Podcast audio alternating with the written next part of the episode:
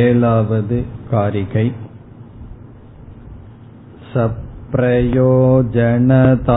தேஷாம்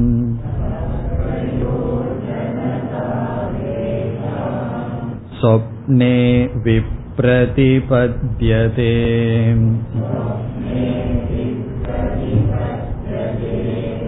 தஸ்மாதாத்யந்தவத்வேன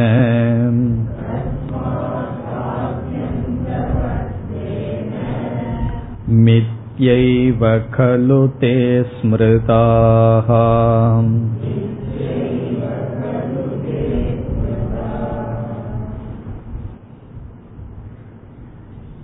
ஜாக்ரத் பிரபஞ்சம் மித்யா என்ற விதத்தில் இரண்டு ஹேதுகள் கொடுக்கப்பட்டன. முதலாவது திருஷ்யத்வாத் என்பது, இரண்டாவது ஆத்யந்தவத்வாத் ஆதியும் அந்தமும் இருப்பதனால். இந்த இரண்டு காரணங்களினால் ஜாக்ரத் பிரபஞ்சம் மித்யா என்று நிலைநாட்டப்பட்டது. பிறகு இந்த நம்முடைய சித்தாந்தத்துக்கு முடிவுக்கு எதிர்ப்புகள் வருகின்றது. அது பூர்வபக்ஷ சித்தாந்த ரூபமாக அமைய இருக்கின்றது.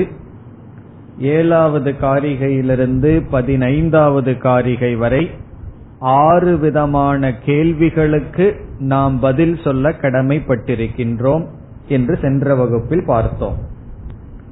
இதில் முதலாவது பூர்வ பட்சத்திற்கு வருகின்றோம். அது 7வது காரிகையில் அமைந்துள்ளது. சென்ற வகுப்பில் இதை நாம் பார்த்த போதிலும் மீண்டும் இதை நாம் பார்க்கலாம். காரணம், சற்று வேகமாக நான் கூறியது போல் சிலர் உணர்ந்தார்கள். ஆகவே சென்ற வகுப்பில் பார்த்ததையே மீண்டும் பார்த்து பிறகு காரிகைக்குள் செல்லலாம்.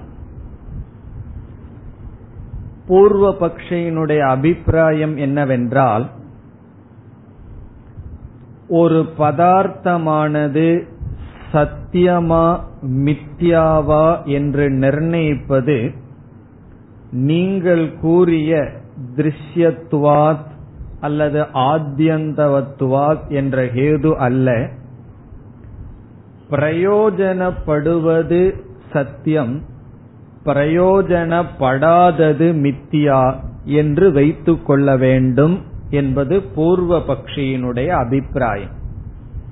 அதாவது, ஒரு பொருள் சத்தியமா மித்தியாவா என்று எது நிலைநாட்டும் என்ற கேள்வி வரும்பொழுது நாம் கூறினோம், பார்க்கப்படுதல் என்ற தன்மையும் இடைக்காலத்தில் மட்டும் இருத்தல் என்ற தன்மையும் நிச்சயம் செய்யும் என்று நாம் கூறினோம். ஆத்யந்தவத்வாத் என்றால் இடைக்காலத்தில் மட்டும் இருத்தல், பிறகு பார்க்கப்படுதல், இந்த இரண்டு தான் ஒரு பொருளினுடைய சத்தியத்துவம் அல்லது மித்தியாத்துவம் என்பதை நிர்ணயிக்கும் என்று நாம் கூறினோம். பூர்வ பக்ஷி கூறுகின்றார், அது தவறு. ஒரு பொருள் பிரயோஜனப்படுமேயானால் அதை நான் சத்தியமாக கொள்கின்றேன். ஒரு பொருளானது பிரயோஜனப்படவில்லை என்றால் நான் மித்யா என்று எடுத்துக்கொள்கின்றேன் என்பது பூர்வ பக்ஷியினுடைய அபிப்பிராயம். இப்ப பூர்வ பக்ஷி என்ன நினைக்கின்றான்?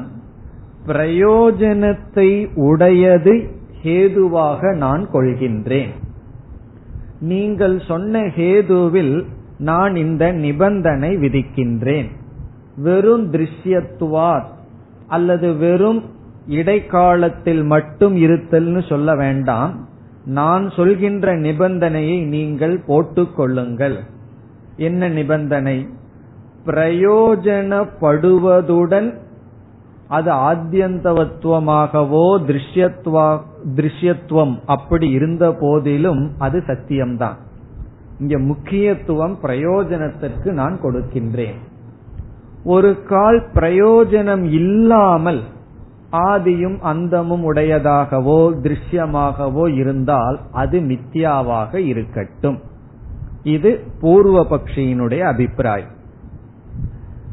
இதை அவன் எப்படி ஸ்தாபனம் செய்கிறான் என்றால், சொப்ன பிரபஞ்சத்தை எடுத்துக்கொண்டு, இப்பொழுது நாம் பேசுவது பூர்வ பக்ஷியினுடைய, நமக்கு எதிராக வாதாடுபவனுடைய அபிப்பிராயம். அவன் சொல்கின்றான், சொப்ன பிரபஞ்சத்தை பாருங்கள், அது திருஷ்யமாக இருக்கின்றது, இடைக்காலத்தில் மட்டும் இருக்கின்றது, அதே சமயத்தில் அது பிரயோஜனப்படுவதில்லை. ஆகவே பிரயோஜனப்படாத காரணத்தினால் சொப்ன பிரபஞ்சத்தை நான் மித்யா என்று ஏற்றுக்கொள்கிறேன். பிறகு அவன் கூறுகின்றான், ஜாக்ரத் பிரபஞ்சத்துக்கு வாருங்கள். ஜாக்ரத் பிரபஞ்சம் திருஷ்யமாக இருக்கின்றது, ஆத்யந்தமாக இருக்கின்றது, இருந்தாலும் சப்ரயோஜனம், அது பிரயோஜனத்துடன் கூடியது. ஆகவே அதை நான் சத்தியமாக எடுத்துக் கொள்கின்றேன். இப்ப பூர்வ பக்ஷியினுடைய அபிப்பிராயம் என்ன? ஜாகிரத் பதார்த்தங்கள் பலனை உடைய காரணத்தினால், பிரயோஜனப்படுவதனால் சத்தியம். சொப்ன பிரபஞ்சமானது பிரயோஜனப்படாத காரணத்தினால் மித்யா. இது பூர்வ பக்ஷியினுடைய அபிப்பிராயம். நம்முடைய அனுபவத்தில் இந்த பூர்வ பக்ஷியினுடைய அபிப்பிராயம் சரியாக இருப்பது போல் தோன்றும். காரணம் என்ன? ஜாகிரத் அனுபவத்தில் நாம் எத்தனையோ பதார்த்தங்கள் இருக்கின்றது, சாப்பிடுவதற்கான பதார்த்தங்களை வச்சிருக்கோம், அதை நம்ம சாப்பிடுறதுக்கு அது பிரயோஜனப்படுது, ஆகவே அது சத்தியமாக நமக்கு தெரிகிறது. டெலிவிஷன்ல சாப்பிடுற பதார்த்தங்கள் காட்டப்படுகிறது, அதை நம்ம பார்த்தாலும் அது நமக்கு சத்தியம்னு நம்ம எடுத்துக்கொள்வதில்லை. நமக்கு பசியா இருக்கே அப்படின்னு சொல்லி டெலிவிஷன் ஓடிட்டு இருக்கும் போது அதை போய் எடுத்து சாப்பிட போறதில்லை. காரணம் என்ன? அது மித்தியா என்று நமக்கு தெரியும், வெறும் தோற்றம், அது பிரயோஜனப்படாது. என்னுடைய பசிக்கு அந்த பொருள்கள் பிரயோஜனப்படாதுன்னு தெரிஞ்சிட்டதுனால நான் அதை சத்தியமாக அதனிடம் செல்லவில்லை. பிறகு சத்தியமான பதார்த்தத்திற்கு செல்கின்றேன், காரணம் அது பிரயோஜனப்படுகிறது. எதெல்லாம் பிரயோஜனப்படுகிறதோ அது சத்தியம், எதெல்லாம் பிரயோஜனப்படவில்லையோ அது மித்யா. சொப்பன பிரபஞ்சம் பிரயோஜனப்படுவதில்லை, என கனவில் இருக்கின்ற பொருள்கள் நமக்கு பயன்படுவதில்லை, ஆகவே அது மித்யா. நினைவில் இருக்கின்ற பொருள்கள் பயன்படுகின்றது, ஆகவே சத்தியம். இது அவனுடைய அபிப்பிராயம். இனி நம்முடைய பதிலுக்கு வருகின்றோம்.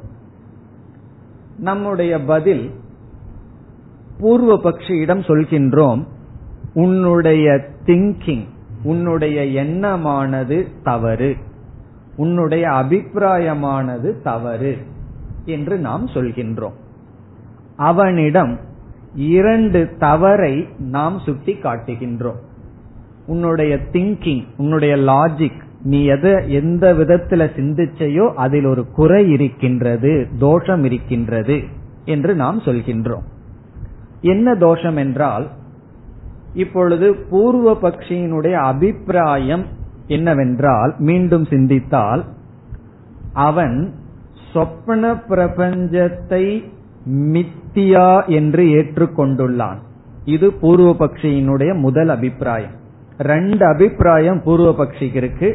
இந்த இரண்டிலையும் நாம் இப்பொழுது தோஷத்தை காட்டுகின்றோம். அவனும் தர்க்க ரீதியா கொஞ்சம் சிந்திச்சிருக்கின்றான், அதில் உன்னுடைய சிந்தனையில் குறை இருக்கின்றது என்று இப்பொழுது காட்டப் போகிறோம். அவனுடைய முதல் அபிப்பிராயம், சொப்ன பிரபஞ்சம் மித்யா, அது அவனுடைய அபிப்பிராயம். அவன் சொப்ன பிரபஞ்சத்தை மித்தியான்னு எடுத்திருக்கான். அவன் மித்தியா என்று எடுத்துக் கொள்வதற்கு காரணம் பிரயோஜனம் இல்லை என்பது. இது அவனுடைய முதல் அபிப்பிராயம். பூர்வ பக்ஷியினுடைய இரண்டாவது அபிப்பிராயம், ஜாகிரத் பிரபஞ்சம் சத்தியம், அதற்கு அவன் எடுத்துக்கொண்ட காரணம் பிரயோஜனப்படுவதனால். இது அவன் எடுத்துக்கொண்ட இரண்டாவது கருத்து. அப்ப பூர்வ பக்ஷியிடம் இரண்டு அபிப்பிராயங்கள் இருக்கின்றது. சொப்ன பிரபஞ்சம் மித்தியா என்ற அபிப்பிராயம், அதற்கு அவன் கொடுக்கின்ற காரணம் பிரயோஜனப்படாததனால். பிறகு பூர்வ பக்ஷியினுடைய இரண்டாவது அபிப்பிராயம், ஜாகிரத் பிரபஞ்சமானது சத்தியம், காரணம் என்ன, பிரயோஜனப்படுவதனால். இந்த இரண்டு அபிப்பிராயத்தில் இப்பொழுது நாம் குறை காணுகின்றோம். குறை காணுகின்றோம்னா இல்லாத குறையை காணவில்லை, இருக்கிற குறையை காணுகின்றோம். அவனுடைய எண்ணத்தில் இருக்கின்ற தவறை இப்பொழுது நாம் சுட்டிக்காட்ட வேண்டும். இப்பொழுது நாம் அவனிடம் கேட்கின்றோம், நீ என்ன சொன்னாய், ஜாகிரத் பிரபஞ்சம், பூர்வ பக்ஷியினுடைய இரண்டாவது அபிப்பிராயத்துக்கு முதல்ல வருவோம், ஜாகிரத் பிரபஞ்சம் சத்தியம் என்று நீ சொன்னாய். பூர்வ பக்ஷி என்ன சொல்லியிருக்கா, ஜாகிரத் பிரபஞ்சம் சத்தியம். நான் அவனிடம் நாம் காரணத்தை கேட்கிறோம், என்ன காரணத்தினால சத்தியம்னு சொல்ற, பிரயோஜனப்படுவதனால் என்று நீ சொன்னாய். நாம் திருப்பி கேட்கின்றோம், ஜாகிரத் பிரபஞ்சம் பிரயோஜனப்படுவதனால் சத்தியம் என்று நீ சொன்னாய், ஆனால் ஜாகிரத் பிரபஞ்சம் சொப்பன பிரபஞ்சத்தில் பிரயோஜனப்படுவதில்லையே. ஜாகிரத் பிரபஞ்சத்தில் உள்ள பொருள்கள், இப்ப ஜாகிரத் பிரபஞ்சத்துல ரொம்ப சாப்பிட்டோம், ரொம்ப சாப்பிட்டதுனால உடனே தூக்கம் வந்துருது. தூங்குன போது இப்போ ஒரு 3 மணி நேரம் சாப்பாட்டுக்கு கஷ்டப்பட்டு சாப்பிட்டதுனால அந்த சம்ஸ்காரத்தினால சொப்பனத்துல பசியோட இருக்கிற மாதிரி கனவு வருது. பசியில நம்ம கஷ்டப்படுற மாதிரி அனுபவம் வேற வருது. சொப்பனத்துல நம்ம கஷ்டப்படுறோம் பசியில. அப்பொழுது என்ன சொல்றோம், ஜாகிரத் பதார்த்தங்கள் சொப்பன பிரபஞ்சத்தில் பயன்படவில்லையே, இங்கு சாப்பிட்ட உணவு சொப்பன பிரபஞ்சத்தில் இருக்கிற எனக்கு பயன்படவில்லையே. ஆகவே ஜாகிரத் பதார்த்தம் பயன்படுகின்றது என்ற உன்னுடைய எண்ணம் தவறு. ஜாகிரத் பிரபஞ்சம் பயன்படுகிறது என்று நீ சிந்தித்தது தவறு. காரணம் என்ன, சொப்பன பிரபஞ்சத்தில் பயன்படுவதில்லை. அது சொப்பன பிரபஞ்சத்துல ஜாகிரத் பிரபஞ்சம் பயன்படாத காரணத்தினால் நீ எந்த ஒரு காரணத்தை கொண்டு ஜாகிரத் பிரபஞ்சம் மித்தியா என்று நிலைநாட்டினாயோ அந்த காரணம் கிடையாது. நீ என்ன காரணத்தை வச்சுட்ட, ஜாகிரத் பிரபஞ்சமானது பயன்பாட்டை உடையது என்று நீ நினைத்தாய், சொப்பன பிரபஞ்சத்தில் பயன்படவில்லையே. ஆகவே உன்னுடைய ஹேது இங்கு கிடையாது. ஜாகிரத் பிரபஞ்சம் மித்தியா என்று நிலைநாட்ட நீ எடுத்துக்கொண்ட காரணம் இல்லை. இல்லாத காரணத்தை இருக்கிற மாதிரி நினைச்சு நீ ஒன்றை நிலைநாட்டுகின்றாய். என்ன காரணத்தை நீ எடுத்துட்ட, ஜாகிரத் பிரபஞ்சம் பயன்பாட்டை உடையது என்று நீ ஒரு ஹேதுவை எடுத்து மித்தியா அல்ல சத்தியம் என்று நிலைநாட்டினாய்.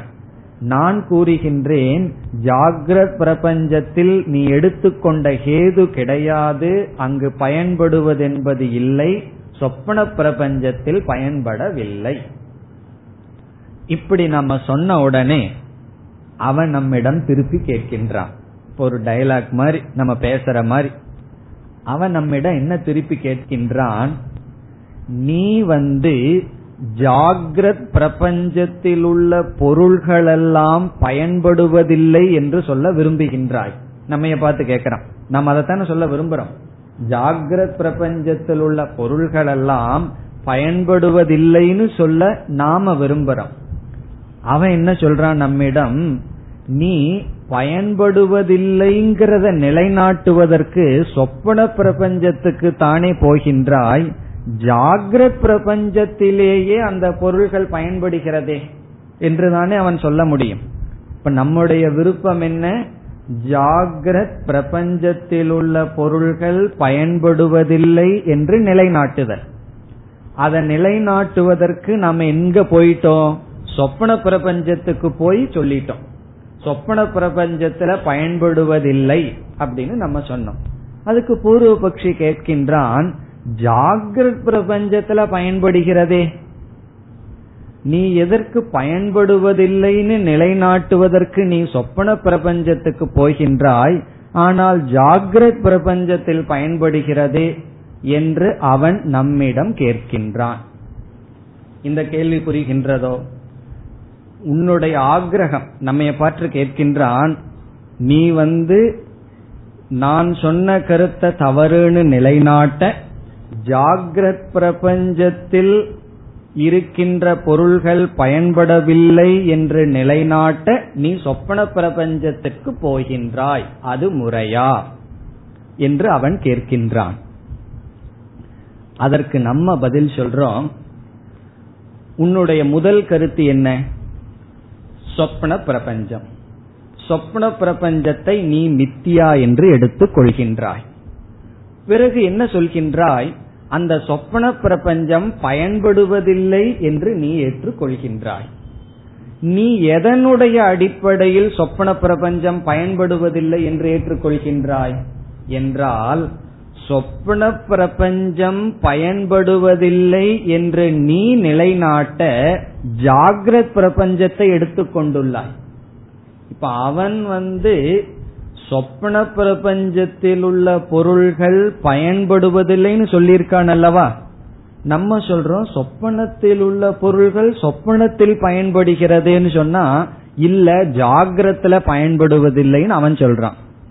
அப்பொழுது சொப்பனத்தில் உள்ள பொருள்கள் பயன்படுவதில்லை என்று பூர்வ பக்ஷியான நீ ஜாகிரத்துக்கு தாவும் பொழுது, ஜாகிரத்தில் உள்ள பொருள்கள் பயன்படுவதில்லை என்று நிலைநாட்ட நான் சொப்பனத்துக்கு செல்வதில் என்ன தவறு இருக்கின்றது?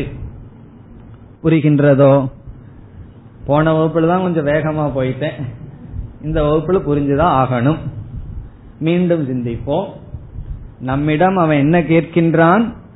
ஜாகிரத் பதார்த்தங்கள் பயன்படுவதில்லை என்று நிலைநாட்ட நீ சொப்பன பிரபஞ்சத்திற்கு சென்று ஜாகிரத் பொருள்கள் சொப்பனத்தில் பயன்படுவதில்லை, ஆகவே ஜாகிரத் பதார்த்தமும் பயன்படுவதில்லை என்று சொல்கின்றாயே என்றால், நாம் அவனிடம் கேட்கின்றோம், நீ சொப்பன பிரபஞ்சம் பயன்படுவதில்லை என்று ஏற்றுக்கொண்டுள்ளாய்.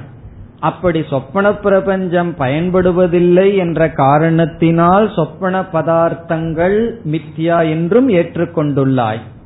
இப்பொழுது நாம் அவனிடம் கேட்கின்றோம், சொப்பன பதார்த்தங்கள் பயன்படுவதில்லை என்ற உன்னுடைய கருத்து சொப்பன பிரபஞ்சத்திலேயே பயன்படுவதில்லையா, ஜாகிரத்தில் பயன்படுவதில்லையா? அவன் கண்டிப்பா சொல்லி ஆகணும், சொப்பனத்தில் இருக்கிற பொருள் சொப்பனத்துல பயன்பட்டுதானே செய்கின்றது. இப்ப ஒருத்தனுக்கு கனவுல பசியா இருக்கு, சாப்பிட்றான், கண்டிப்பா அந்த பசி போகுமே, ஏன்னா கனவுல இருக்கிற பசிக்கு கனவுல இருக்கிற பதார்த்தங்கள் பயன்படுகிறது. அப்ப அவன் என்ன சொல்றான்? பூர்வ பக்ஷி சொல்கின்றான், சொப்பனத்தில் இருக்கின்ற பொருள்கள் பயன்படுவதில்லை ஜாகிரத் அவஸ்தையில் சொல்றான்.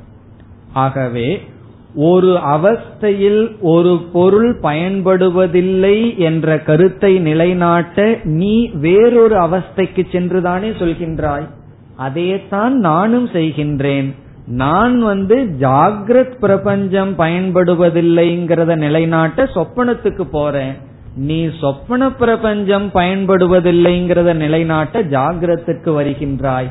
என்ன வேறுபாடு இருக்கின்றது? ஆகவே என்ன முடிவுக்கு வந்திருக்கோம்? உன்னுடைய இரண்டாவது கருத்து தவறு. அவனுடைய இரண்டாவது கருத்து என்ன? ஜாகிரத் பிரபஞ்சம் சத்தியம், பயன்படுவதனால் என்பது தவறு. காரணம், ஜாக்ரத் பிரபஞ்சம் பயன்படுவதில்லை. பிறகு உன்னுடைய எண்ணப்படி உன்னுடைய முதல் கருத்தும் தவறுதான். அவனுடைய முதல் கருத்து என்ன? சொப்பன பிரபஞ்சம் பயன்படுவதில்லை, ஆகவே மித்தியா என்றாய். சொப்ன பிரபஞ்சம் மித்தியாங்கிறதுல நமக்கு சந்தோஷம்தான். ஆனா அவன் நீ கொடுத்த ரீசன் இருக்கே, காரணம் இருக்கே, அது என்ன, பயன்படுவதில்லைன்னு சொன்ன, அதுவும் தப்புதான். காரணம் சொப்பன பிரபஞ்சம் சொப்பனத்துல பயன்படுகிறது. அப்போ சொப்பன பிரபஞ்சம் சொப்பனத்தில் பயன்படுவதனால் நீ மித்தியான்னு சொல்ல முடியாது, சத்தியம்னு தான் நான் உனக்கு சொல்லுவேன். அதாவது அவனை மீண்டும் அவனுடைய எண்ணம் எவ்வளவு தூரம் தவறுங்கிறதுக்காக அவனுடைய முதல் கருத்தையும் தவறுன்னு சொல்றோம். அவனுடைய முதல் கருத்துல என்ன அம்சம் தவறு? சொப்பன பிரபஞ்சம் பயன்படுவதில்லை, அதனால் மித்தியான்னு நீ சொல்லாத, வேற காரணத்தினால மித்தியான்னு சொல். நாங்க தான் ஏற்கனவே சொல்லி வச்சிருக்கோம், சம்ருதத்வேன ஹேதுனா என்றெல்லாம் நாம சொல்லி வச்சிருக்கோம். ஆகவே சொப்ன பிரபஞ்சம் என்பது மித்தியா. அது பயன்படுகிறதா பயன்படவில்லையாங்கிறத பத்தி பேச்சு கிடையாது. சொப்பன பிரபஞ்சம் மித்தியா, நீ கொடுத்த ஹேதுவினால மித்தியான்னு சொல்றதும் தவறு. பயன்படுவதில்லை என்று சொன்னாய், நான் சொல்கின்றேன் அந்த அவஸ்தையில பயன்படுகிறது. அப்ப நம்முடைய முடிவுரை என்ன? ஜாக்ரத் அவஸ்தையில் உள்ள பதார்த்தங்கள் பயன்படுகின்றன, பயன்படவில்லை. அது சொப்பனத்துல பயன்படவில்லை, அந்த அவஸ்தையில் பயன்படுகிறது. இதே குணம்தான் சொப்பனத்துக்கு இருக்கு. சொப்பனத்தில் உள்ள பதார்த்தங்கள் அந்த அவஸ்தையில் பயன்படுகின்றது, அடுத்த அவஸ்தையில் பயன்படுவதில்லை. இப்ப சொப்பனத்தினுடைய நேச்சர் என்ன? அந்த அவஸ்தையில் பயன்பாட்டையும் அடுத்த அவஸ்தையிலும் பயன்பாடு இன்மையும் உடையது. அதே ஸ்டேட்டஸ் தான ஜாகிரத்துக்கு இருக்கு. இந்த அவஸ்தையில் இருக்கின்ற பொருள்கள் இந்த அவஸ்தையில் பயன்பட, வேறு அவஸ்தையில் பயன்படுவதில்லை. ஆகவே சொப்பனத்துக்கும் ஜாகிரத்துக்கும் என்ன பேதம் இருக்கின்றது? பயன்பாடு என்ற அடிப்படையில் ஒரு வேறுபாடும் இல்லை. நீ புதுசா பயன்படுதல்ங்கிறத ஒரு காரணமா காட்டி ஏதோ உன்னை நிலைநாட்ட விரும்பினாய். இப்பொழுது பார்த்தால் இரண்டு அவஸ்தையிலும் பயன்படுதல் பயன்படுதல் இல்லை என்பது சமமாக இருக்கின்றது. ஆகவே உன்னுடைய ஹேது உன்னுடைய அபிப்பிராயம் தவறு. இதுதான் பூர்வபக்ஷி சித்தாந்தம். புரிஞ்சிருக்கு நினைக்கிறேன். என்ன போன வகுப்பு முடிஞ்ச உடனே எனக்கு அப்செக்ஷன் வந்தது, புரியவில்லை, வேகமாக சென்று விட்டீர்கள்னு. இதுதான் அபிப்பிராயம். மீண்டும் முடிவுரையாக சொன்னால், பிரயோஜனப்படுவது சத்தியம், பிரயோஜனப்படாதது மித்தியா என்ற நிபந்தனையை ஏற்றுக்கொள்ள முடியாது. காரணம், ஜாகிரத் பிரபஞ்சம் பிரயோஜனப்படுவதில்லை சொப்பனத்தில், சொப்பன பிரபஞ்சம் பிரயோஜனப்படுவதில்லை ஜாகிரத்தில். அந்தந்த அவஸ்தைகளில் தான் அவைகள் பிரயோஜனப்படுகின்றன.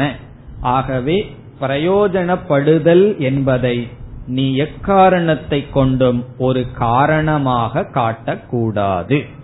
இதுதான் அபிப்பிராயம்.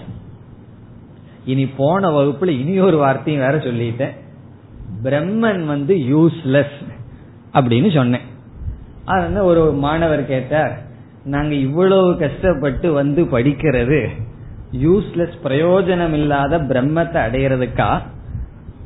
நம்ம என்ன சொல்லிட்டோம், எது பிரயோஜனப்படுதோ அதுதான் மித்தியா, பிரயோஜனப்படாததுதான் சத்தியம் என்ற வார்த்தையை நான் கூறினேன். இது நகைச்சுவைக்காக நான் கூறவில்லை, இதுலயும் ஒரு கருத்து இருக்கின்றது. இது என்ன கருத்துன்னு சொன்னா, அடிக்கடி சாஸ்திரத்துல ஆத்மாவுக்கோ அல்லது பிரம்மத்துக்கோ ஒரு லட்சணம், எது ஹேய உபாதேயத்திற்கு வேறுபட்டு இருக்கின்றதோ அது பிரம்ம என்று சொல்வார்கள். எது ஹேய உபாதேயத்திற்கு விலட்சணமாக இருக்கிறதோ, ஹேய உபாதேய விலக்ஷணம். ஹேயம் என்றால் நீக்குதல், உபாதேயம் என்றால் எடுத்துக் கொள்ளுதல். உன்னை வேணும்னு வாங்கிக்கிறதுக்கு பேரு உபாதேயம், உன்னை வேண்டான்னு நீக்கிறதுக்கு பேரு ஹேயம். இப்ப நமக்கு உணவுன்னு சொன்னா உபாதேயம், நோய் அப்படின்னு சொன்னா ஹேயம், பணம்னு சொன்னா உபாதேயம், வேற ஏதாவதுன்னு சொன்னா ஹேயம். அப்போ இந்த அகில பிரபஞ்சத்தில் இருக்கிற பொருள்கள் ஏதாவது ஒரு பொருளை எடுத்துட்டா அது ஒன்னா நம்மால எடுத்துக்கொள்ள கூடியதாகவோ அல்லது நம்மால நீக்க கூடியதாகவோ இருக்கு. இந்த உலகத்துல எந்த பொருள்கள் எடுத்துக்கொள்ளுங்கள், ஒன்னா அதை எடுத்துக்கலான்னு ஆசை இருக்கும், இல்ல அதை வேண்டான்னு ஆசை, விடலான்னு ஆசை இருக்கும். எடுத்துக்கலான்னு சொன்னா அதுல ஒரு பிரயோஜனம் இருக்கு, அதை நான் அனுபவிக்கணும் அப்படிங்கிற ஒரு எண்ணம். வேண்டான்னு சொன்னா அதுல இருந்து எனக்கு ஒரு அனிஷ்டம் வருது, வேணும்னு சொன்னா அதுல ஒரு இஷ்டம் இருக்கின்றதுன்னு சொல்லி. பிரம்ம என்னன்னு சொன்னா அத வேண்டான்னு நீக்க முடியாது, நீக்க வேண்டாம், அத வேணும்னு எடுத்துக்க முடியாது, அது ஒரு பிரயோஜனமா எடுத்துக்க முடியாது. காரணம் என்ன? பிரம்மந்தான் நான். நான் இருக்கிறனே அத நான் நீக்கணுமா எடுத்துக்கணுமா? என்ன நான் எதுக்கு எடுத்துக்கணும்? எனக்கு அப்பாற்பட்ட ஒரு பொருளை தேன ஒரு பிரயோஜனத்தை நினைச்சு எடுத்துக்கணும். கிமிச்சன் கஸ்ய காமாய சரீரம் அனுசஞ்சரேத்னு, கிமிச்சன் எதை நம்ம இச்சிச்சு இச்சையுடன் ஒரு பொருளை எடுத்துக்கொள்ள முடியும். ஆகவே பிரம்மன் எடுத்துக்கொள்ற பொருளும் அல்ல, ஒரு பிரயோஜனத்துடன் கூடிய பொருளும் அல்ல. எது பிரயோஜனப்படுமோ அதைத்தான் எடுத்துக்குவோம். பிறகு பிரம்மனை விட்டுலான்னு சொன்னா விடுற பொருளும் அல்ல, அது ஆத்மாவாக இருக்கின்றது. இப்ப எங்கெல்லாம் பிரயோஜன புத்தி இருக்கோ, எங்கெல்லாம் நீக்கிற புத்தி இருக்கோ அது சம்சாரம். மோக்ஷம்னு சொன்னா எனக்கு எதையுமே எடுத்துக்கணுங்கிற ஆசையும் கிடையாது, எதையுமே நீக்கணுங்கிற ஆசையும் கிடையாது. ஞானியினுடைய மனநிலை என்ன? நோய் வருதா நீக்கணுங்கிற ஆழ்ந்த ஆசை கிடையாது, ஏதோ நீக்கிறதுக்கு முயற்சி பண்ணுவார், போனா போகுட்டு இருந்தா இருக்கட்டு. அல்லது ஒரு பதார்த்தம் வருதா வேணுங்கிற ஆசையும் கிடையாது, வேண்டாங்கிற ஆசையும் கிடையாது. அப்ப மோட்சத்தினுடைய லட்சணம் என்னன்னா, என்னைக்கு உலகத்தில் இருக்கின்ற அனைத்து பொருள்களும் அதனுடைய பிரயோஜனத்தை இழக்கின்றதோ அன்னைக்கு நாம மோட்சத்தை அடைஞ்சிட்டோம். நம்ம என்னைக்கு மோட்சத்தை அடைஞ்சிருக்கோம்? எந்த பொருளும் அதனுடைய பிரயோஜனத்தை கொடுக்கின்ற சக்தியை இழக்கும் பொழுது நாம் அனைத்தையும் அடைந்து விட்டோம். நாம் அனைத்தையும் எப்போ அடைஞ்சிருக்கோம்? என்னைக்கு எதுவுமே நமக்கு பிரயோஜனம் இல்லையோ அந்த ரெஸ்டில தான். கேஷுவலா ஒரு வார்த்தையை சொல்லிட்டேன், என்னன்னு பிரம்மன் பயனில்லை என்று. இதை பற்றி எல்லாம் பிறகு நாம் சிந்திக்க இருக்கின்றோம். ஆகவே பிரம்மன் பயனில்லை என்பது நம்ம சாதாரண நோக்கில பார்க்க கூடாது. மேலான நோக்கில பார்த்தால் அந்த பிரம்மன் நானாக இருக்கின்றேன். ஆகவே பயனுடையது பயனில்லை என்பதெல்லாம் சம்சாரத்திற்குள் வருகின்ற விஷயம். இப்ப பூர்வ பக்ஷி என்ன சொல்லியிருக்கான்னா, பயனை உடையது சத்தியம்னு சொன்னா நம்ம சொல்றோம், நீ பயனை உடையதுங்கிற புத்தி இருக்கிற வரைக்கும் நீ மித்தியாவுக்குள்ளதான் இருக்க, சத்தியத்துக்குள்ள கிடையாது. பிரம்மன்கிறது பயனை உடையது பயனற்றதுங்கிறதுக்கு அப்பாற்பட்டது. பயனை உடையதுங்கிறது சத்தியம்ங்கிறத நிலைநாட்ட எந்த விதத்திலையும் காரணம் கிடையாது. இதுதான் அபிப்பிராயம். இனி நாம் காரிகைக்குள் செல்லலாம். சப்ரயோஜனதா தேஷாம். தேஷாம் என்றால் அவைகளுடைய. அவைகளுடைய என்ற சொல்லுக்கு பொருள் ஜாக்ரத் பதார்த்தங்களினுடைய. அவைகளுடைய எவைகளுடைய? ஜாக்ரத்தில் அனுபவிக்கின்ற பொருள்களினுடைய பொருள். தேஷாம் ஜாக்ரத் பாவானாம், ஜாக்ரத் பேதானாம், ஜாக்ரத் அவஸ்தையிலுள்ள பொருள்களுக்கு. முதல் சொல் சப் பிரயோஜனதா. சப்ரயோஜனதா என்றால் பலனை உடைதல் என்ற தன்மை, பலனை பிரயோஜனத்துடன் கூடியது என்ற தன்மை. சப்ரயோஜனதா அப்படிங்கிறதுக்கு டிரான்ஸ்லேஷன் பிரயோஜனத்துடன் கூடியது என்ற தன்மை. ஸ்டேட்டஸ் ஆஃப் பீயிங் யுட்டிலிட்டி, பிரயோஜனத்துடன் கூடியிருத்தல் என்ற தன்மை. அப்ப இந்த ரெண்டையும் சேர்ந்த என்ன கிடைக்கின்றது? ஜாகிரத்தில் உள்ள பொருள்களுக்கு பிரயோஜனத்துடன் கூடியிருத்தல் என்ற தன்மையானது. அடுத்த சொல் சொப்பனே, சொப்பனத்தில், கனவில். விப்ரதிபத்யதே, விப்ரதிபத்யதே என்றால் முரண்படுகின்றது. Being contradicted, முரண்படுகின்றது. முரண்படுகின்றது அப்படிங்கறதனுடைய அர்த்தம் என்னன்னு சொன்னா, சொப்பனத்தில் பயன்பாட்டை உடையதாக இல்லை அப்படின்னு அர்த்தம். இவ்வளவு நேரம் நாம பேசியத கௌடபாதர் இவ்வளவுதான் பேசியிருக்கார். இப்ப அவர் பேசினதை மட்டும் எடுத்து டிரான்ஸ்லேட் பண்ணா நமக்கு எவ்வளவு கிடைக்குதுன்னு பார்ப்போம். அவைகளினுடைய பிரயோஜனப்படுதல் என்ற தன்மை கனவில் முரண்படுகின்றது. இதுதான் ஃபர்ஸ்ட் லைனுடைய டிரான்ஸ்லேஷன். ஃபர்ஸ்ட் லைனோட அவர் நம்ம இவ்வளவு நேரம் பேசினதை முடிச்சுட்டார். இரண்டாவது வரைக்கு வேற கருத்துக்கு தான் வர்றார். அப்ப மீண்டும் இதனுடைய டிரான்ஸ்லேஷனை பார்த்தா எப்படி கிடைக்கின்றது? அவைகளினுடைய பிரயோஜனப்படுதல் என்ற தன்மை கனவில் முரண்படுகின்றது. இவ்வளவுதான் பேசியிருக்கார். நம்ம தான் கஷ்டப்பட்டு ரொம்ப பேசியிருக்கோம், அவர் இவ்வளவுதான் பேசியிருக்கார். இதனுடைய அர்த்தம் என்ன? இப்ப அவருடைய பாஷையிலேயே கொஞ்சம் கொஞ்சமா நீட்டிகிட்டே போவோம். அவைகளுடையங்கிறதுக்கு ஜாகிரத் பதார்த்தங்களுக்கு பயன்படுதல் என்ற தன்மையானது சொப்பனத்தில் முரண்படுகின்றது. ஜாகிரத் பதார்த்தங்களுக்கு பயன்படுதல் என்ற தன்மை கனவில் முரண்படுகிறது என்றால் கனவில் பார்க்கவில்லை, பயன்படுதல் என்பது இல்லை. இப்ப என்ன சொல்றார்? ஜாகிரத் பதார்த்தங்கள் கனவில் பயன்படுவதில்லை. இப்படி அவர் சொல்லணும்னு சொன்னா அதுக்கு எப்படிப்பட்ட பூர்வ பட்சம் வந்திருக்கணும், அதற்கு எப்படி நம்ம பதில் சொல்லி இருக்கணும், இதெல்லாம் சங்கரர் உடைய வேலை. சங்கரர் அவருடைய பாஷ்யத்தில் என்ன பண்ணியிருப்பார்?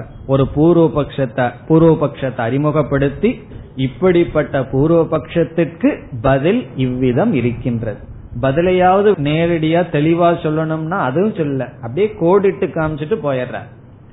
அவைகளினுடைய பயன்படுதல் என்ற தன்மை, அதாவது ஜாகிரத் பதார்த்தங்களுக்கு பயன்படுதல் என்ற தன்மை சொப்பனத்தில் பார்க்கப்படவில்லை, சொப்பனத்தில் முரண்படுகின்றது.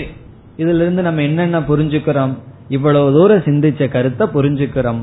மீண்டும் இந்த விசாரத்துக்குள்ள போக வேண்டாம், ஏன்னா அடுத்த காரியக்கு போகணுமே. இதுல நம்ம புரிஞ்சிருக்கும்னு நினைக்கின்றேன், புரிஞ்சிருக்கும். இனி இரண்டாவது வரைக்கும் வரும். இரண்டாவது வரையில் என்ன சொல்ற? ஆகவே ஜாகிரத் பிரபஞ்சம் மித்தியா என்று நிலைநாட்ட ஆத்யந்தவத்துவம் என்ற ஹேதுவே போதும் அப்படின்னு சொல்ற. ஆகவேனா என்ன? நீ பிரயோஜனம்ங்கறதெல்லாம் இங்க கொண்டு வராத. நாங்கள் ஏற்கனவே கூறிய ஆத்யந்தவத்துவம்ங்கிற காரணமே போதும். எதற்கு? ஜாகிரத்தை மித்யா என்று நிலைநாட்ட. இரண்டாவது வரி தஸ்மாத்.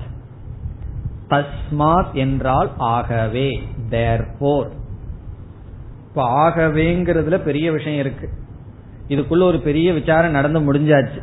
என்ன? அவன் வேற ஒரு காரணத்தை சொல்ல, நீ சொல்ற காரணம் தவறுன்னு சொல்லி நம்ம திருப்பி பதில் சொல்ல, அவன் அதுக்கு நம்மிடம் ஒரு கேள்வி கேட்க, நாம் அதுக்கு திருப்பி பதில் சொல்லி, கடைசியில என்ன முடிவு பண்ணிட்டோம்? பிரயோஜனப்படுதல் என்பது சத்தியம்ங்கிறத நிலைநாட்டுவதற்கு எந்த விதத்திலையும் காரணம் இல்லை. தஸ்மாத், ஆகவே, பிரயோஜனப்படுதல்ங்கிறத நீ காரணமா கொண்டு வரும் பொழுது அது காரணமில்லை என்று எங்களால் நிலைநாட்டப்பட்டு விட்டது. ஆகவே அப்படின்னு அர்த்தம். நீ எந்த ஹேதுவை கொண்டு வந்து சத்தியம்னு ஜாகிரத் பிரபஞ்சத்தை நிலைநாட்ட முயற்சி செய்தாயோ அந்த ஹேது தவறு என்று எங்களால் நிரூபிக்கப்பட்டு விட்டது. ஆகவே அப்படின்னு பொருள். ஆகவே ஆதி அந்த வத்துவேன, நாங்க ஏற்கனவே சொன்ன ஆதி அந்த வத்துவம் என்பதினாலேயே என்று பொருள். அதுவே போதும். நாங்கள் ஏற்கனவே சொன்ன ஆதி அந்த வத்துவேன என்றால் ஆதியும் அந்தத்துடன் கூடியது என்பதினாலேயே. அந்த ஏ அப்படிங்கிறது ஆத்யந்த வத்துவேன ஏவன் ஒரு வார்த்தை இருக்கு. அது எங்க இருக்கு? மித்யா ஏவங்கிறதுக்கு இடத்துல இருக்கு. அது இங்கேயும் எடுத்து போட்டுக்கணும். இந்த ஹேதுவினாலேயே, ஏவன அதனாலேயே அப்படின்னு அர்த்தம். எதனாலேயே? ஆத்யந்தவத்துவேன ஏவ, அது ஆதியும் அந்தமும் கூடியதாக இருக்கின்றது என்றதினால் மட்டுமே. மித்யா கலு, மித்யா அல்லவோ. கலு அப்படின்னா ஒரு அலங்காரத்துக்கு சொல்ற. மித்யா ஏவ, மீண்டும் இந்த இடத்துல ஏவகாரத்தை போட்டுக்கணும். மித்யாதான், சந்தேகம் இல்லை. உனக்கு திடீர்னு சந்தேகம் வந்துடக்கூடாது. ஜாகிரத் பிரபஞ்சம் எல்லாம் பயன்படுகிறதே அப்ப சத்தியமான சந்தேகம் வேண்டாம். இந்த இடத்துலயும் அதே ஏவ போட்டுக்கணும். மித்யா ஏவ கலு தே. தே என்றால் அவைகள். அவைகள்னு சொன்னா ஜாகிரத் பதார்த்தங்கள். தே அப்படின்னு ஒரு சொல் இருக்கு, ஜாகிரத் பதார்த்தங்கள். தே மித்யா ஏவ, அவைகள் மித்யாதான். கடைசி சொல் ஸ்மிருதாகா, கருதப்படுகின்றது, கன்சிடர்ட். தே மித்யா ஏவ கலு ஸ்மிருதாகா, ஸ்மிருதாகனா கருதப்படுகின்றது, அவைகள் மித்யா என்று கருதப்படுகின்றது. இதோடு ஒரு அப்ஜெக்ஷன் முடிவடைகிறது, ஒரு எதிர்ப்பு முடிவடைகிறது. இப்ப நம்ம ஜாகிரத் பிரபஞ்சத்தை பட்சமா வச்சு அத மித்தியாங்கிற சாத்தியத்தை வச்சு ரெண்டு ஹேதுவ சொன்னோம். இனிமேல் இந்த சாத்தியம், இதற்கு எதிர்ப்புகள் வருகிறதுன்னு பார்த்தோம். ஒவ்வொரு விதமான எதிர்ப்பை நம்ம நீக்கணும். நம்மை நோக்கி கேள்விகள் மேல் கேள்வி கேட்கப்படும். ஒவ்வொன்றாக நாம் நீக்கி நாம சொன்ன கருத்தை நிலைநாட்டணும். அந்த விதத்தில் ஒரு கேள்வி அல்லது ஒரு பூர்வ பட்சம் முடிவடைகின்றது. இனி எட்டாவது காரிகைக்கு செல்வோம். அடுத்த அப்ஜெக்ஷன் வருகின்றது. அபூர்வம் ஸ்தானி தர்மோஹி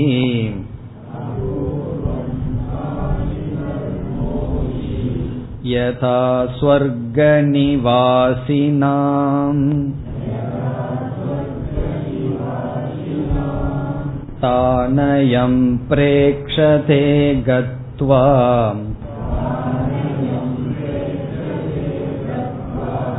யதைவேக சுஷிக்ஷிதஹ.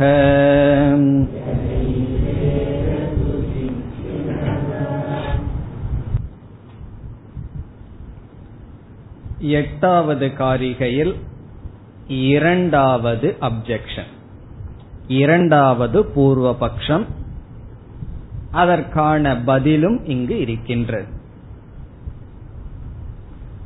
ஏழாவதில் முதல் கேள்வி, அதற்கான பதில். இங்கும் கேள்விகளையெல்லாம் நாமும் இங்கு சேர்த்திக் கொள்ள வேண்டும். பதில் மட்டும் காரிகையில் இருக்கின்றது. பூர்வ பட்சம் என்ன என்பதையெல்லாம் நம்ம சிந்திச்சு கடைசியில பார்த்தா பதில மட்டும் அவர் கொடுக்கின்றார். இங்கு பேசப்படும் கருத்தும் சூக்ஷ்மமான கருத்து. கவனமாக கேட்டால்தான் புரியும். போன காரிகை ரொம்ப சுலபம் நினைச்சிட்டு வேகமா போயிருந்தேன். ஆனா அது போல அல்ல. சப்ரயோஜனதாங்கிறது ரொம்ப எளிமையானது, கடினமானது அல்ல.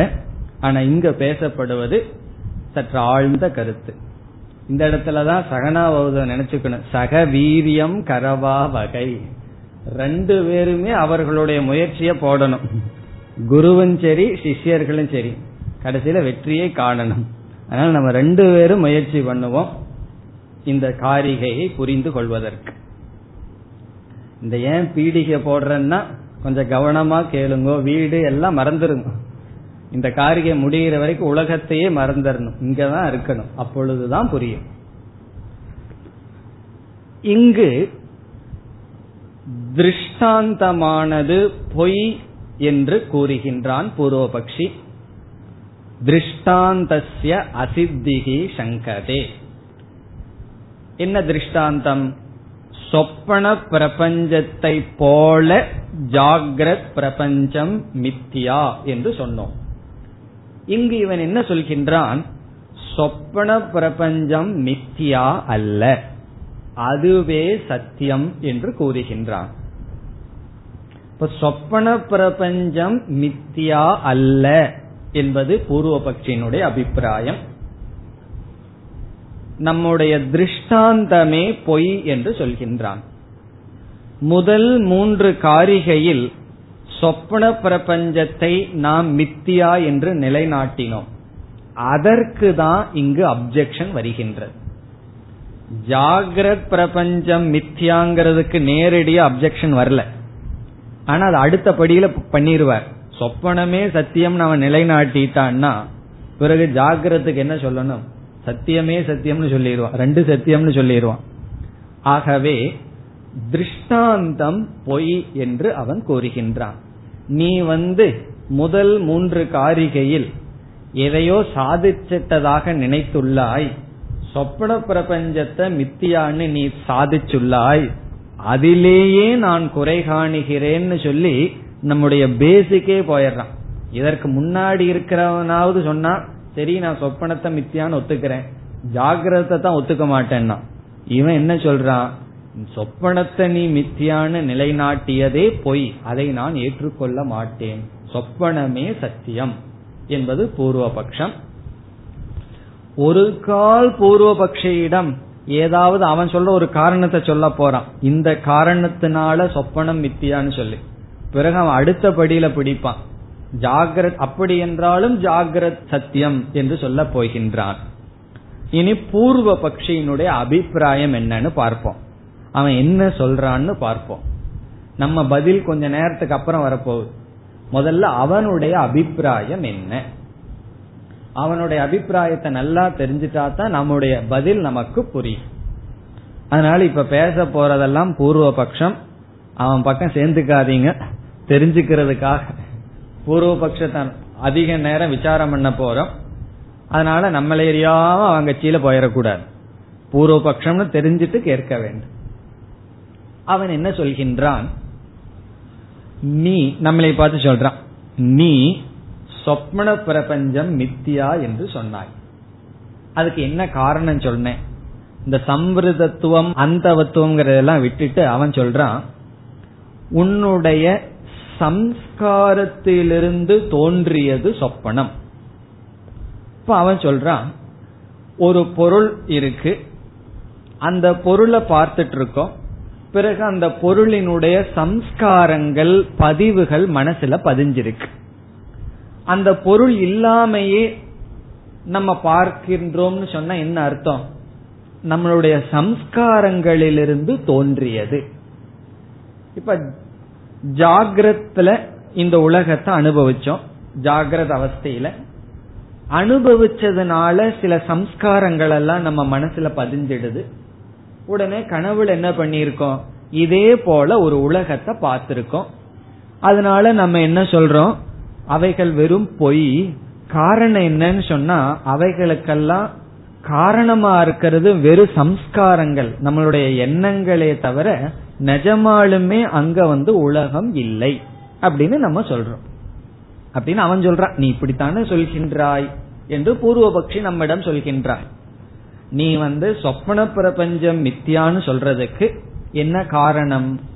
ஜாகிரத் பிரபஞ்சத்துல ஒரு உலகத்தை நீ அனுபவிச்சு அந்த சம்ஸ்காரங்களிலிருந்து ஒரு உலகத்தை நீ பார்க்கின்றாய்.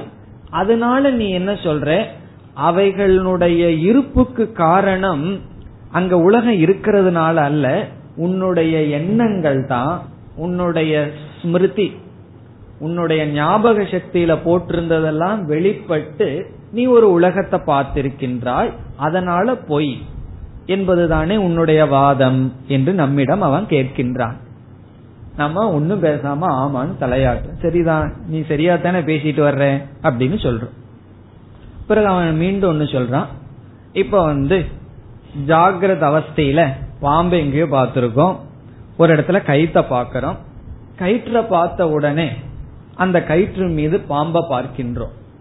அந்த பாம்ப பூர்வ பக்ஷி சொல்றான், நான் மித்தியான்னு ஒத்துக்கிறேன், காரணம் அந்த பாம்பினுடைய தோற்றத்திற்கு காரணம் அங்க பாம்பு இருக்கிறதுனால அல்ல, அது வெறும் சம்ஸ்காரத்திலிருந்து உற்பத்தியானது, உன்னுடைய மனதிலிருந்து தான் அந்த பாம்பு அங்க தோன்றியிருக்கே தவிர நிஜமாலுமே அங்க பாம்பு இல்லாததுனால கயிற்றின் மீது பார்க்கப்படுகின்ற பாம்பு மித்தியாதான்னு நான் ஒத்துக்கிறேன்னு சொல்றான். இவ்வளவு தூரம் சொல்லும் போது நம்ம சந்தோஷமா கேட்டுட்டு இருக்க, சரிதான் சரியா தான் இது வரைக்கும் வந்திருக்கேன்னு சொல்றான். அதுக்கப்புறம் அவன் சொல்றான், சொப்பன பிரபஞ்சமும் ரஜ்ஜு சர்ப்பத்தை போல நான் எடுத்துக்கொள்ள மாட்டேன். நீ என்ன சொல்ற, சொப்பன பிரபஞ்சம் முழுவதும் ஜாகிரத் பிரபஞ்சத்துல அனுபவிச்சதான் பார்க்கின்றாய்ன்னு நீ சொல்கின்றாய், அதை நான் ஏற்றுக்கொள்ள மாட்டேன். காரணம் என்னவென்றால், ஜாகிரத் பிரபஞ்சத்துல அனுபவிக்காத சில அபூர்வத்தை சொப்பனத்தில் நாம் பார்க்கின்றோம்.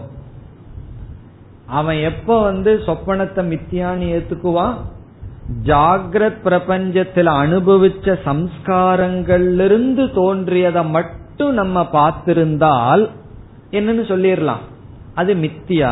காரணம் என்னன்னா நம்ம மனசில் இருக்கிறதா தான் பார்க்கிறோம். பூர்வ பக்ஷி என்ன சொல்றான், என்னுடைய கனவுலையும் சரி உன்னுடைய கனவுலையும் சரி ஜாகிரத் பிரபஞ்சத்துல பார்க்காததை சிலதை நாம் சொப்பனத்தில் பார்க்கின்றோம்.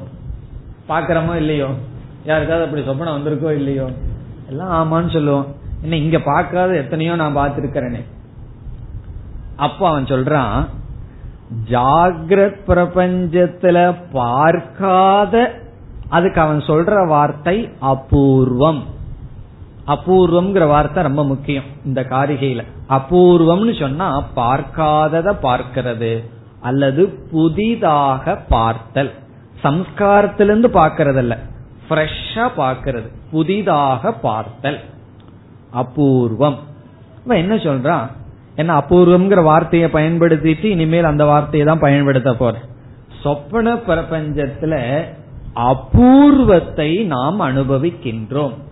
அபூர்வத்தை அனுபவிக்கின்றோம் சொன்னா என்ன, ஜாகிரத் பிரபஞ்சத்துல அனுபவிக்காதத அனுபவிக்கிறதுனால அவன் நம்மளை மடக்கிறான். அவைகள் உன்னுடைய சம்ஸ்காரத்திலிருந்து வரலையே, ஜாகிரத் பிரபஞ்சத்துல அனுபவிச்சத நீ சொப்பனத்துல அனுபவிச்சீனா சொல்லிக்கலாம், உன்னுடைய சம்ஸ்காரத்திலிருந்து அவைகள் வந்தது, உன்னுடைய வாசனையிலிருந்து வந்ததுன்னு சொல்லலாம். ஆனா ஜாகிரத் பிரபஞ்சத்துல அனுபவிக்காதத நீ சொப்பனத்துல அனுபவிக்கிறதுனால சொப்பனத்துல பார்க்கப்படுகின்றது உன்னுடைய சம்ஸ்காரத்திலிருந்து வரவில்லை என்றால் அது அங்க சத்தியமா இருந்தா தான் அனுபவிக்க முடியும். உன்னை நான் அனுபவிக்கின்றேன், அது என்னுடைய சம்ஸ்காரத்திலிருந்து வரலினா கண்டிப்பா அது அங்க இருக்கேன்.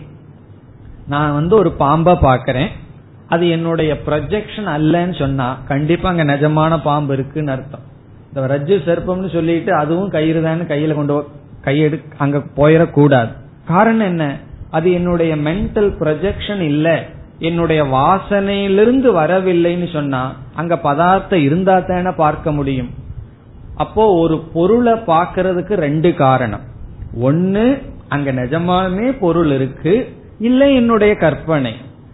சொப்பனத்துல எல்லாமே உன்னுடைய கற்பனை இல்லையே, ஜாகிரத்துல பார்க்காதத பார்க்கறதுனால சொப்பனம்ங்கிறது சத்தியம். காரணம் என்ன, அபூர்வ தர்ஷனாத், நீ அபூர்வத்தை பார்ப்பதனால். இதுதான் அவனுடைய ஹேது. அவனுடைய ஹேது என்ன? சொப்ன பிரபஞ்சக சத்தியம், சத்தியக சொப்ன பிரபஞ்சமானது சத்தியம். அபூர்வ தர்ஷனாத், அபூர்வ தர்ஷனாத்னா என்ன? இந்த அபூர்வம்ங்கிறதுக்கு அர்த்தம் ஜாகிரத் பிரபஞ்சத்தில் பார்க்காததை நீ பார்ப்பதனால், ஜாகிரத் பிரபஞ்சத்தில் அனுபவிக்காததை நீ அனுபவிப்பதனால். ஏன்னா சொப்பன பிரபஞ்சத்துல ஒரு ஆளை பாக்கிறோம், அந்த ஆளை ஜாகிரத் பிரபஞ்சத்துல பார்த்ததே இல்லை. அப்போ அந்த ஆள் உன்னுடைய சம்ஸ்காரத்திலிருந்து வரலையே. காரணம் என்ன? நீ இங்க பாக்காதத பாக்கிறேன்னு சொன்னா அங்க பொருள் இருந்திருந்தா தானே பார்க்க முடியும். இப்ப இருக்கிற பொருளை பார்த்துட்டு இல்லைன்னு நீ எப்படி சொல்லுவாய்? அனைத்தும் கற்பனை, அனைத்தும் வாசனையினால் தோன்றியது, வாசன பிரபஞ்சம் என்று எப்படி உன்னால் சொல்ல முடியும்? ஆகவே பூர்வபக்ஷி சொல்கின்றான், நீ சொன்ன உதாரணத்திலேயே தவறு இருக்கு. ஜாகிரத் பிரபஞ்சம் சத்தியம்ங்கிறது எங்கேயோ இருக்கட்டும், சொப்பன பிரபஞ்சம் மித்தியான்னு நீ சொன்னைய அதுலயே தவறு இருக்கின்றது. அதுக்கப்புறம் நான் ஜாகிரத் பிரபஞ்சம் சத்தியம்னு சொல்ல வர்றேன். ஜாகிரத் பிரபஞ்சம்ங்கிறத மித்தியான்னு நீ சொல்லியிருக்க, அதத்தான் நான் அட்டாக் பண்ண வரணும். அதற்கு முன்னாடி சொப்பன பிரபஞ்சத்தை நீ உதாரணத்துக்கு சொன்னைய அதையே நான் ஏற்றுக்கொள்ளவில்லை, அதுவே சத்தியமா இருக்கே என்பது பூர்வபக்ஷம். பூர்வபக்ஷம் புரிகின்றதோ? பூர்வபக்ஷம் ரொம்ப சிம்பிள், இதுல அதிக கடினம் கிடையாது. பூர்வபக்ஷம் என்னன்னு சொன்னா, ஜாகிரத் பிரபஞ்சத்தில் பார்த்ததையே நாம் கனவில் பார்த்தால் அது பொய் என்று ஏற்றுக்கொள்வது சுலபம். ஜாகிரத் பிரபஞ்சத்தில் பார்க்காததை பார்க்கின்ற காரணத்தினால் அந்த பொருள்களை பார்ப்பதற்கு வாசனைகள் காரணம் இல்லாத பொழுது அது சத்தியமாகத்தான் இருந்திருக்க வேண்டும். ஏன்னா ஒரு பொருளை பார்க்கறதுக்கு உன்னுடைய வாசனையினால பார்க்கலாம், அல்லது அங்க பொருள் இருப்பதனால் பார்க்கலாம். ஆகவே அபூர்வமாக நமக்கு கனவு வருவதனால், ஜாகிரத்துல அனுபவிக்காதது கனவில் அனுபவிக்கப்படுவதனால் அது வெறும் உன்னுடைய வாசனையினால் தோன்றியதல்ல, அது சத்தியம். இவ்வளவுதான் பூர்வபக்ஷம். பூர்வபக்ஷம் சிம்பிள், இதுல ஒண்ணு கடினம் கிடையாது. இப்ப ஜாகிரத் அனுபவ சம்ஸ்காரங்கள் மித்தியா, ஜாகிரத்தை அனுபவிச்சு அதனால வந்த சம்ஸ்காரத்துல பாக்கிறது மித்தியா. ஆனா நீ சொப்பனத்துல ஜாகிரத்துல பார்க்காதத பார்த்திருக்கின்றாய், ஆகவே அது சம்ஸ்காரத்தில் தோன்றவில்லை, ஆகவே அது சத்தியம். தெரிஞ்சுதான் 5-6 முறை திரும்பி திரும்பி சொல்றேன். சரி, இனி நம்ம பதிலுக்கு வருவோம். இதோட பூர்வபக்ஷி முடியுது. பூர்வபக்ஷி என்ன சொல்லிட்டான்? சொப்பன பிரபஞ்சம் சத்தியம் அபூர்வ தர்ஷனாத், அதான் ஹேது. அபூர்வ தர்ஷனாத் என்ன? ஜாகிரத்துல பார்க்காதத நீ பார்க்கின்றாய், இவ்வளவுதான். இதற்கு நம்மிடம் 2 பதில் இருக்கின்றது. ஒரு பதில் மிக மிக எளிமையான பதில், ரொம்ப சிம்பிள் ஆன்சர். அந்த பதில கௌடபாதர் சொல்லவில்லை. அவர் சொல்லி இருந்தா இந்த காரியம் ரொம்ப கஷ்டமா இருந்திருக்காரு. இதுக்கு 2 பதில் சொல்லலாம். பூர்வபக்ஷியினுடைய அபிப்பிராயத்தை தப்புன்னு நாம நிலைநாட்டுறதுக்கு நம்ம 2 கோணத்துல ஆர்கியூ பண்ணலாம். ஒரு கோணத்துல ஆர்கியூ பண்றது ரொம்ப சிம்பிள், அத கௌடபாதர் செய்யவில்லை. 2வது பதில் ஒன்னு இருக்கு, அந்த கோணத்துல ஆர்கியூ பண்றது, அதுதான் கடினம். அதை புரிஞ்சுக்கிறதான் நான் உங்களுக்கு கடினம்னு சொல்லியிருக்கேன். இதுவரைக்கும் சொன்னதை நான் கடினம்னு சொல்லல. அந்த பதிலத்தான், கடினமான பதிலத்தான் கௌடபாதர் சொல்ற போகின்றார். இந்த கடினமான பதிலுக்கு முன்னாடி எளிமையான பதில் என்னன்னு பாத்துருவோம். எளிமையான பதில் என்னன்னு சொன்னா, இது நம்மளாக சொல்றது, இங்க கௌடபாதர் சொல்லவில்லை, அவர் வேறொரு ரீதியில பூர்வ பக்ஷிய தப்புன்னு சொல்ல போறார். நாம இவர் சொல்லாத, இங்க காரிகையில இல்லாத பதில பார்க்க போறோம் நம்ம புரிஞ்சுக்கிறதுக்காக. ரொம்ப சிம்பிள் பதில் என்னன்னு சொன்னா, ஜாகிரத் பிரபஞ்சத்துல பார்க்காததான் சொப்பனத்துல பார்க்கின்றோம்னு நீ சொல்றது தவறு. காரணம் என்னவென்றால், நீ இந்த ஜென்மத்திலேயோ வேற ஜென்மத்திலேயோ பார்த்ததத்தான் நீ பார்க்கின்றாய். அவன் என்ன சொன்னா, ஜாகிரத் பிரபஞ்சத்துல பார்க்காத அபூர்வத்தை சொப்பனத்துல பார்க்கின்றாய் அப்படின்னு நீ சொன்ன, நம்ம சொன்னா அதை ஏற்றுக்கொள்ள மாட்டோம். ஜாகிரத் பிரபஞ்சத்துல நீ பார்த்ததத்தான் சொப்பனத்தில் பார்க்க முடியும். இங்க பார்க்காததை கனவில் நீ பார்க்கவே முடியாது. பிறகு நான் எதையோ பார்க்கிறனே, ஜாகிரத் பிரபஞ்சத்துல பார்க்காததெல்லாம் எனக்கு கனவுல வருதேன்னு சொன்னா, அட்லீஸ்ட் அத போன ஜென்மத்திலேயாவது பார்த்திருப்பாய், இந்த ஜென்மத்துல பார்த்திருக்க மாட்டாய். அல்லது இந்த ஜென்மத்துல பார்த்து நீ மறந்திருப்பாய். குழந்தையா இருக்கும்போது எத்தனையோ பார்த்திருப்போம், அதெல்லாம் மனசுல ஞாபகம் இருக்கா? அது மட்டுமல்ல, நம்ம எத்தனையோ பொருளை பார்த்திருப்போம், பார்த்திருப்போங்கிற அனுபவம் கூட எண்ணம் கூட நம்ம மனசுல இருக்காது. நம்ம பார்த்திருப்போம், நம்மள அறியாம ஆழ்ந்த மனசுல பதிஞ்சிருக்கும். பிறகு அதை நம்ம நினைச்சிருக்க மாட்டோம், பார்த்தோம் அப்படின்னு நினைச்சிருக்க மாட்டோம். இப்ப உதாரணமா, நம்ம மார்க்கெட்டுக்குள்ள போயிட்டு வர்றோம், எத்தனையோ பொருள்களை பார்த்துட்டு வந்திருக்கோம். ஒரு பொருள் வாங்க போயிருக்கோம், எத்தனையோ பொருள்களையும் நம்ம எரியாம பார்த்திருப்போம். பிறகு வீட்டுக்கு வந்த உடனே என்னென்ன பொருள்களை பார்த்தாயின்னு சொன்னா ஞாபகம் வச்சு சொல்ல முடியாது. எத்தனையோ பார்த்திருக்கோம், எல்லாத்தையும் சொல்ல முடியுமா? ஒன்னும் வேண்டாம். 3 நாளைக்கு முன்னாடி என்ன பிரேக்ஃபாஸ்ட் சாப்பிட்டீங்கன்னு கேட்டா சொல்ல முடியுமா? யோசிக்கணும். சாப்பாட்டு ராமன்னா சொல்லிடுவார்கள், சாதாரணமா யோசிக்கணும். ஏன்னா சில பேர் கேட்பார்கள், போன லஞ்ச் நான் கொண்டு வந்தது நல்லா இருந்ததானா, நான் எப்படி ஞாபகம் வச்சுக்கிறது, அது என்னென்ன வேற எப்படி இருந்தது? அப்ப யோசிக்கணும், என்ன கொண்டு வந்தார்கள், எதை நல்லா இருக்குதுன்னு கேட்கிறார்கள். மறந்துடுவோம். அப்படி எத்தனையோ அனுபவிச்சிருக்கோம், மறந்துடுவோம். அப்படி நாம ஜாகிரத்துல அனுபவிச்சிருப்போம், மறந்திருப்போம். இல்லைனாலும் கூட போன ஜென்மங்கள்ல நம்ம ஏதாவது அனுபவிச்சிருப்போம், அந்த வாசனைகள் வெளிவருகின்றது. இல்லையே, நான் ஒரு மனுஷன், அந்த மனுஷன் தலையில கொம்பு, அவனுக்கு 4 கண், இதெல்லாம் பார்த்தனேனா நம்ம என்ன சொல்றோம்? நீ கொம்ப மாட்டுல பாத்திருக்க, கண்ண பாத்திருக்க, வேற ஏதோ இந்த புஸ்தகத்துல அரக்கர்கள் எல்லாம் எப்படி இருக்கான்னு போட்டோவை பாத்திருக்க, அதையெல்லாம் சேர்த்து ஒரு இடத்துல பார்க்கிற, அவ்வளவுதான். பார்க்காதது நீ பார்க்கலையே.